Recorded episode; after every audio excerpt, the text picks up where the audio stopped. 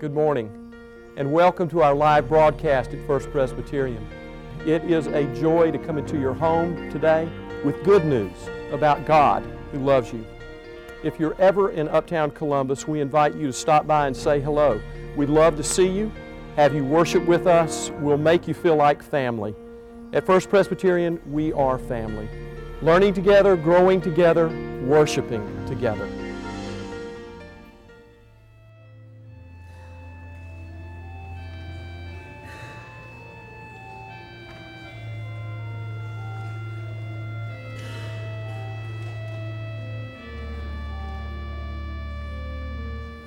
As those who are able to please stand for the first lesson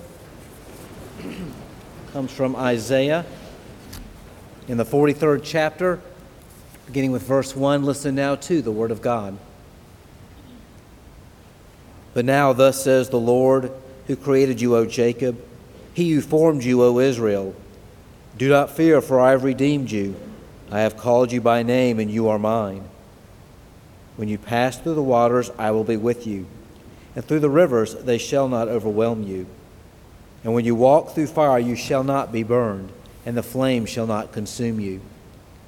For I am the Lord your God, the Holy One of Israel, your Savior. I give Egypt as your ransom, Ethiopia and Seba in exchange for you. Because you are precious in my sight and honored, and I love you, I give people in return for you, and nations in exchange for your life. Do not fear, for I am with you, and I will bring your offspring from the east, and from the west I will gather you. I will say to the north, Give them up, and to the south, Do not withhold. Bring my sons from far away, and my daughters from the end of the earth. Everyone who is called by my name, whom I created for my glory, whom I formed and made. This is the word of the Lord. Thanks, Thanks be to God.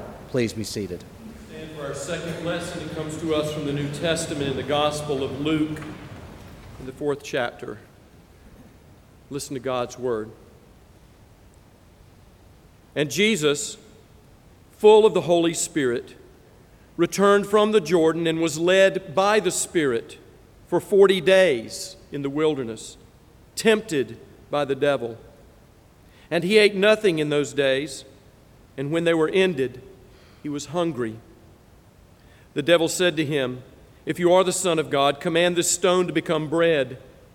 And Jesus answered him, It is written, Man shall not live by bread alone. And the devil took Jesus up and showed him the kingdoms of the world in a moment of time and said to him, To you I will give all this authority and their glory, for it has been delivered to me, and I will give it to whom I will. If you, then, will worship me, it all shall be yours. And Jesus answered him, It is written, You shall worship the Lord your God, and him only shall you serve.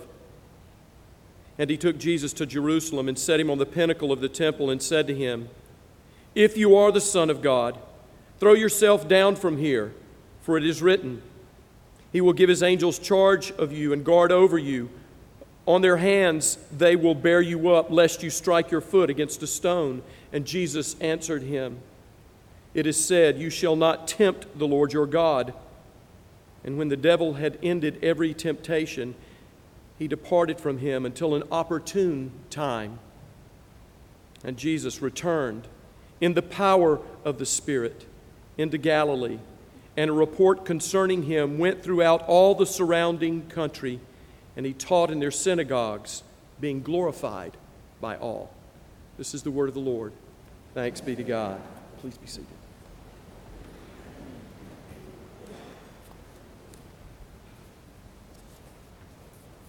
Will you pray with me, please? Sovereign and gracious Lord, may the words of my mouth and the meditations of all of our hearts be found acceptable and pleasing in your sight, for you are our rock, our friend, our brother, our Redeemer. We pray in the name of the crucified, the risen, the living one, Jesus Christ. Amen. Well, today is a little gap Sunday. We, uh, we're in a little hiccup here in the story. This morning, we're going to talk about this season of Lent that we have entered into on Ash Wednesday, that we celebrate here on this first Sunday of the season of Lent. And next week, we're going to pick up with the story that we have been following for, lo, these many weeks. And we will pick up with the birth of Jesus, and through the rest of the Sundays of Lent, follow the life of Jesus to the cross and to the empty tomb and celebrate Easter. So, next Sunday, gentlemen, pull out your Christmas ties Ladies, your favorite Christmas sweater, and we'll celebrate the birth of Jesus. This morning, I want us to think about where we are on this journey in the Christian year and talk just a bit about Lent and what it has meant to the church, means to the community of faith, and can mean to us in these days to come. Lent is spelled L E N T, not L I N T. It's not what you pull out of the dryer on the, the, the, strainer to catch those particles of clothing and towels. It's not what you pull out of your belly button.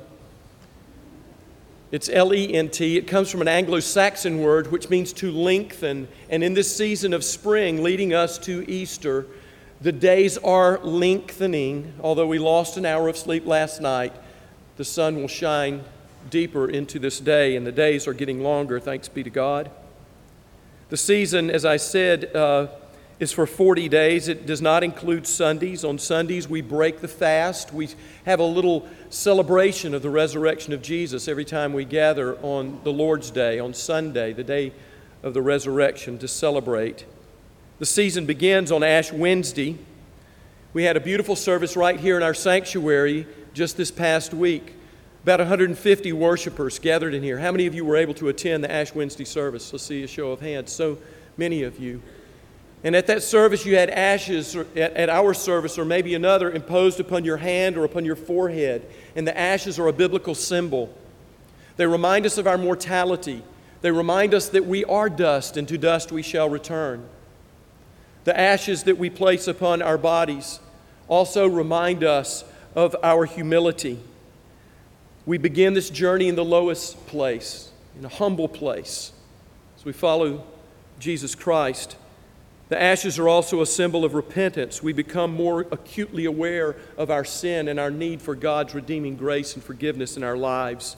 And the ashes are also a symbol of sanctification of the fact that when we enter into this spiritual discipline, we are being made holy. We are burning away the impurities in our life, much like a metal is tested and refined, and the dross is burned away. The chaff is separated from the wheat in our lives, and we are being transformed.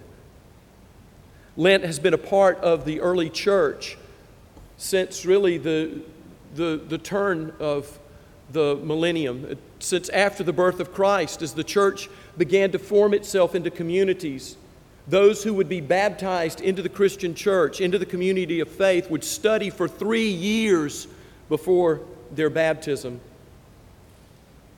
Three years that mirrored the three years of Jesus' earthly ministry. And so that time of preparation was followed then on an Easter Sunday those new candidates, those new initiates would rise before the sun and they would gather. They would gather in the darkness in their regular clothing. And to begin the liturgy, they would face to the west, as I am now. They would renounce Satan and any hold that he may have in their lives, and they would spit upon the devil. And then they would turn to the east as the rising sun would be piercing the darkness of that Easter day. And they would take off their clothing. They would put on their birthday suits, so to speak, to strip naked and then walk down into the baptismal pool, entering the water. And then they went under the water and were baptized in the name of the Father and the Son and the Holy Spirit. And then they walked out of the baptismal pool, waiting to be embraced by members of this new community, this new family that they had entered. And they were given a white robe to wrap around their clean and naked bodies. They were given a candle, and they processed into the church where the community had already gathered and were singing praises to God, holding their light, their candles, and each new baptized person would then enter into the community, into the family of faith, following the light of Christ, the light of the world. There they would be given a cup of cold water, a water symbolizing the fountain of rebirth, the washing that they had experienced on the outside and now a washing on the inside, remembering that when they drink of the fountain of Jesus Christ, they will never be thirsty again. After they have taken the cup of water, they were given a cup of milk and honey because they had entered a new land. They were citizens of a new country. They had entered the promise of God's people, the land of milk and honey. And so now, in a similar way, we are entering into a season, into a season of transformation and rebirth. A season of 40 days that are reminiscent of Noah's 40 days on the ark, Israel's 40 years in the wilderness, the 40 day journeys of Elijah, Jeremiah, the 40 days of Jesus in the wilderness, and if some have said, the 40 hours that Jesus' body laid in the tomb. These 40 days that we enter are like a womb, that we enter one way and we come out changed and different, a new person into a new life. And so we are called in these 40 days to remember our baptisms to ask ourselves what does it mean to be a baptized Christian in this day, in this age, in this culture? How does being baptized set me apart and mark me as God's own and different from the world in which I live? What does it mean to be a disciple of Jesus Christ in this day and in this time? And that is precisely what Lent is meant to be and can be for us.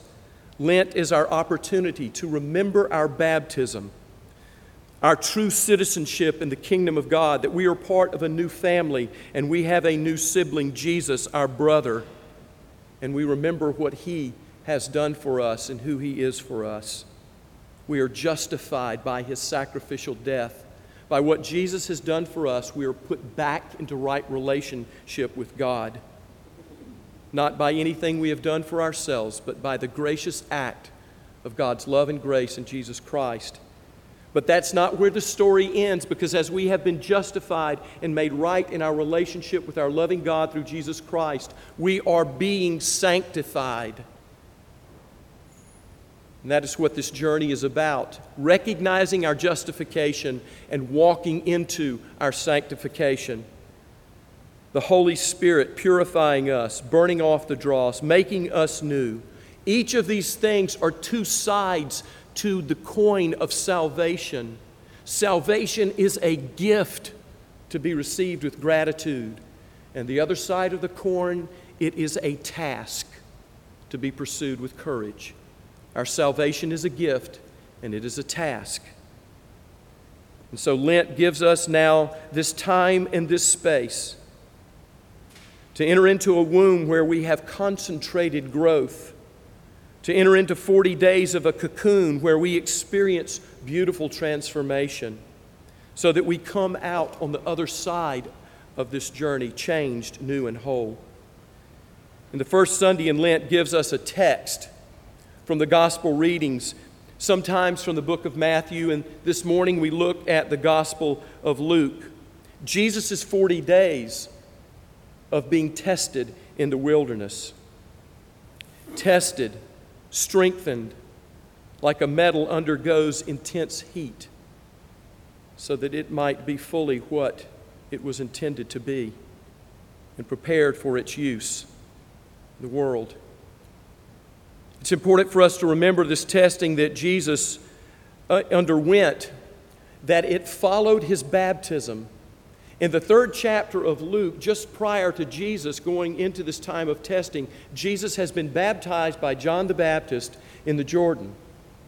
And after Jesus came up out of the water and was praying, Jesus heard, and those around him heard the voice from heaven saying, You are my son, and with you I am well pleased. There are two things for us to remember as we go on our Lenten journey. The first is that Jesus, at this point in his life, following his baptism and entering into the wilderness, he has done no miracle. He has fed no hungry people. He has healed no sick people. He has raised no dead people from the grave. He has not preached any profound sermons. Yet Jesus hears these words from his Father that he is pleasing in his Father's sight, that he is God's Son. And the point here is a reminder for us that we are saved by grace, not by works.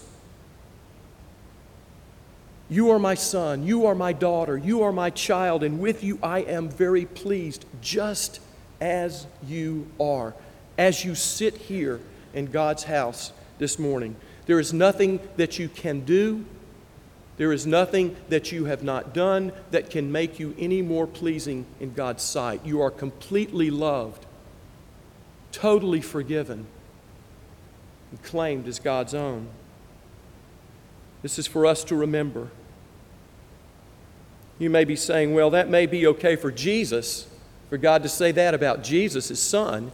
And it may be okay to say that about a baby during a baptism when the pastor holds up the child and says, You are God's child, and with you God is very pleased. Because how do you not say that about a baby? They're so innocent, they're so cute, they're so cuddly and chewy, so lovable. But how could God say that about me? But the truth of the matter is, it is what God says about you, and it is true. And we need to hear it. Do you believe it? Participation time. Turn to a person to your left, to your right, and say to them, You are God's child.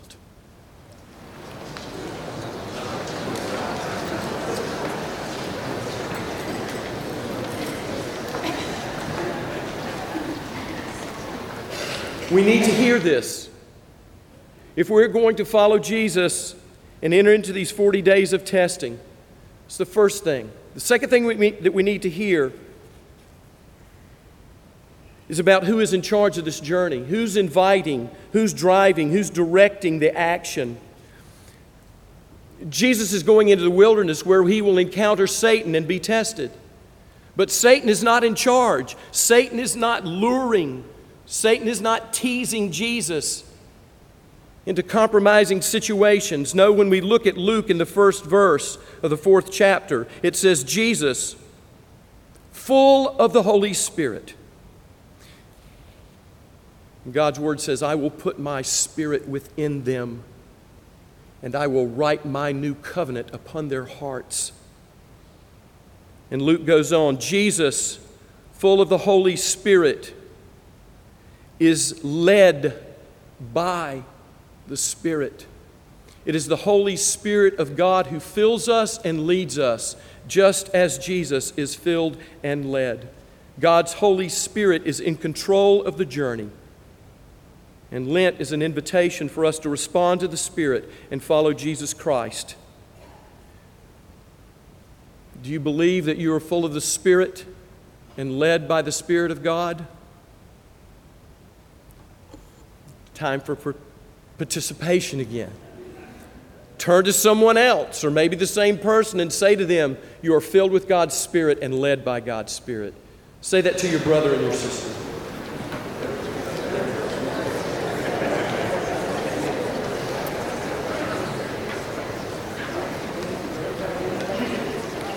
These are things that we need to know as we begin this journey.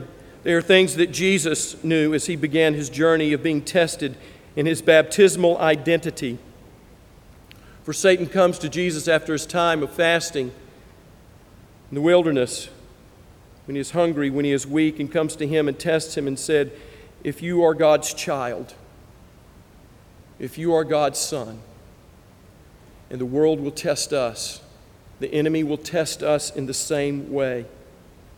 In whom will we find our identity, our worth, our purpose?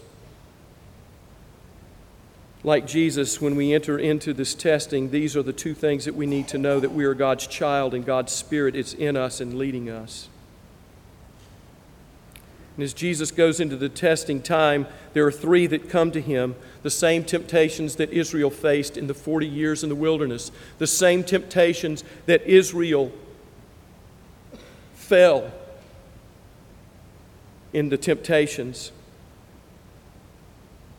of not living by God's word, of following after other gods, and putting God to the test and not trusting God's faithfulness. But Jesus, when tested in this same manner, he answered with God's word. Jesus, raised in the faith, taught in the community of faith, answered with the words of faith from Deuteronomy. In each temptation, he answered with the words of Scripture. As Satan tried to twist God's word to trick him, he answered with the stories of faith, with the words of God. And he said, Man shall not live by bread alone, but by every word that proceeds from the mouth of the Lord. Jesus said, You shall have no other gods. And Jesus said, You shall not put the Lord your God to the test. All of these answers from God's word in Deuteronomy. In the same way, as we enter into the season of Lent, we have three disciplines for us to practice and to follow that will help us not fall to temptation and to testing, but to be found faithful. The three disciplines that this season of Lent and have, have given the church over the history are these prayer, almsgiving, and fasting. And we are invited to engage in these disciplines in this season. How many of you would like to deepen your prayer life? Maybe that's why you're here today. Well, we don't have to make this reality something complicated and convoluted and hard to follow. Let me ask you this How many of you bathe daily? That's most of you. God bless those that you're sitting next to. You can deepen your prayer life when you take a shower in the morning. What better time to be in conversation with the living Lord? To be reminded of your baptism, that you have been washed by the precious blood of Jesus Christ. You are clean by his scarlet blood and made whiter than snow. And thank God for your baptism that you are claimed as his child. The shower is a great place to be in communication with you. Nobody's going to interrupt you, hopefully, unless you're a mom with small ones. You can't use your cell phone in the shower, thanks be to God. You can lift up the people that God places upon your heart. It's a place where you can wash away the worries of the day. Give yourself to God. How many of you either drive a car or ride in a car? That's just about 100%. To deepen your prayer life, you're going to come to a stop sign. You're going to encounter a traffic signal. At some time, you are going to stop and you will have to obey the red light. A perfect time during your day to pray, to stop, to thank God for something that you see around you, to lift up a person, a situation that is upon your heart, to intercede for a brother or a sister. Stop. Be still for just a moment in your day and pray.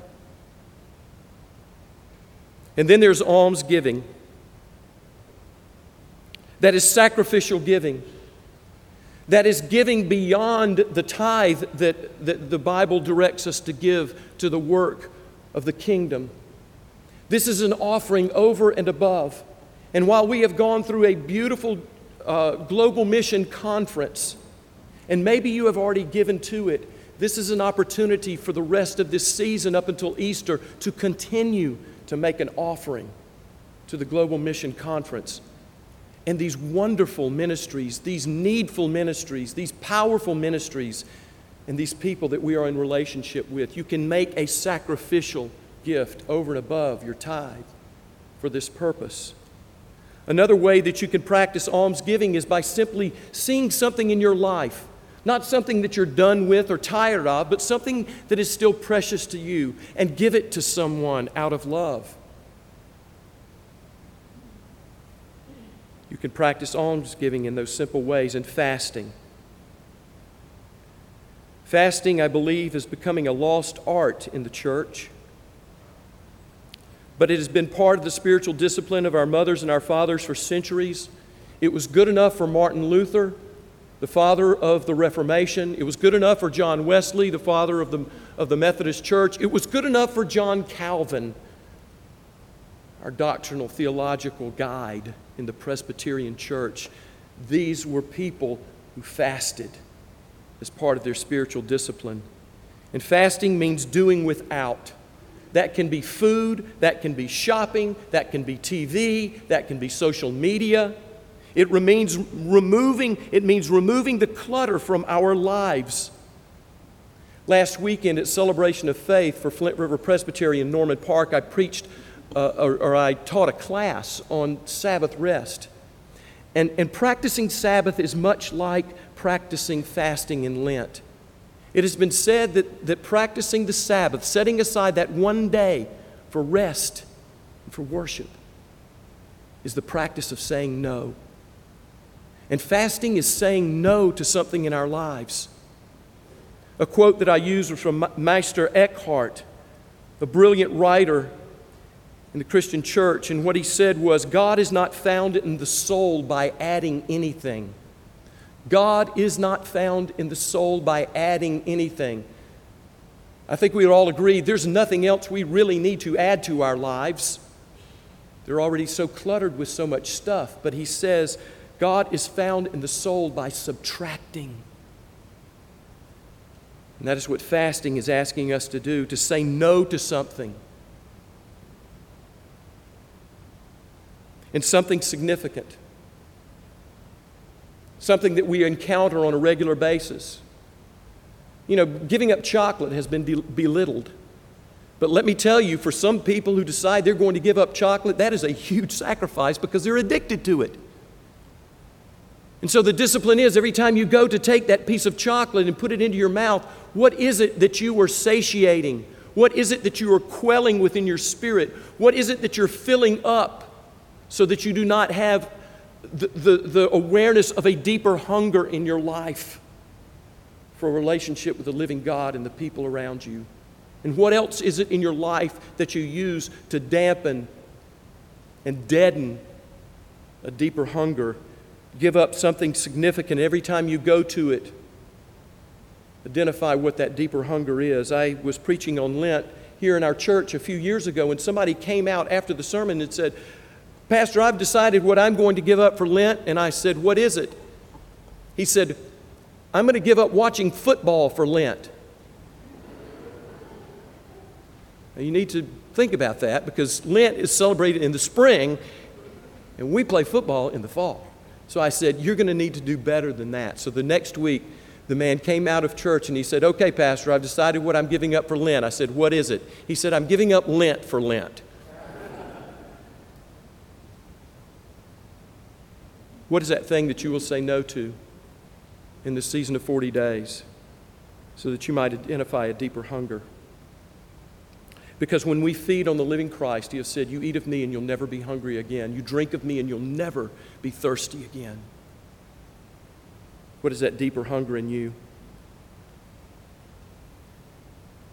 We're called to follow Jesus into these 40 days, and we can do so humbly yet boldly and confidently with hope and with joy. and with a full and certain knowledge that we will mess up. Debbie already has. Did you hear her story about the sucker? You're going to mess up too. That's part of the journey. Reminds me of when I graduated from college, and before I left to go teach high school in Kenya, I had several months at home. And if any of you parents have ever had a college graduate as your child come back into your home after they've been away, it's not really the most conducive mix anymore. And there I was, a college graduate in my parents' home, going and coming whenever I pleased at all hours, leaving pots and dishes in the kitchen and my clothes all over the house. And I came home one evening and found a letter on my pillow that was written by my mother. And it was addressed to Charles Ransom Hasty Jr. And then underneath my name in parentheses were these letters A S I W I A W P E F A T F T. And I opened up the letter, and she said, Dear Chuck, a son in whom I am well pleased, except for a few things. And then she went to enumerate those few things. And I had to come face to face with those shortcomings and those bad habits in my life. And we need to as well, and they are there. But they do not keep us from being in relationship and growing in that relationship with the living God. And so, as we enter this season of Lent, let us remember that we are God's children. You are God's child. You are part of God's family. You are not alone on this journey. You're surrounded by brothers and sisters who go with you. And Jesus Christ is our brother. Doesn't that sound so good? Jesus is our brother. He's not only our Lord, He's our brother. He went into the wilderness in the power of the Holy Spirit and he resisted temptation. And as I was thinking about Jesus leading the way for us, I remember these verses from Hebrews chapter 4, where it is written Since we have a great high priest who has passed through the heavens, Jesus, the Son of God, let us hold fast to our confession. For we have not a high priest who is unable to sympathize with our weakness, but one who in every respect has been tempted as we are, yet without sin. Jesus Christ has undergone every temptation, even the temptation to turn away from the cross. But even at the cross, Jesus said, Not my will, but thy will be done. And he was obedient. He went to the cross so that by his resurrection we might know a new life. It is Jesus Christ who is calling us. Lent has begun. The Spirit is, is, leading us, and it is not too late to join the journey. In the name of the Father, and the Son, and the Holy Spirit, amen.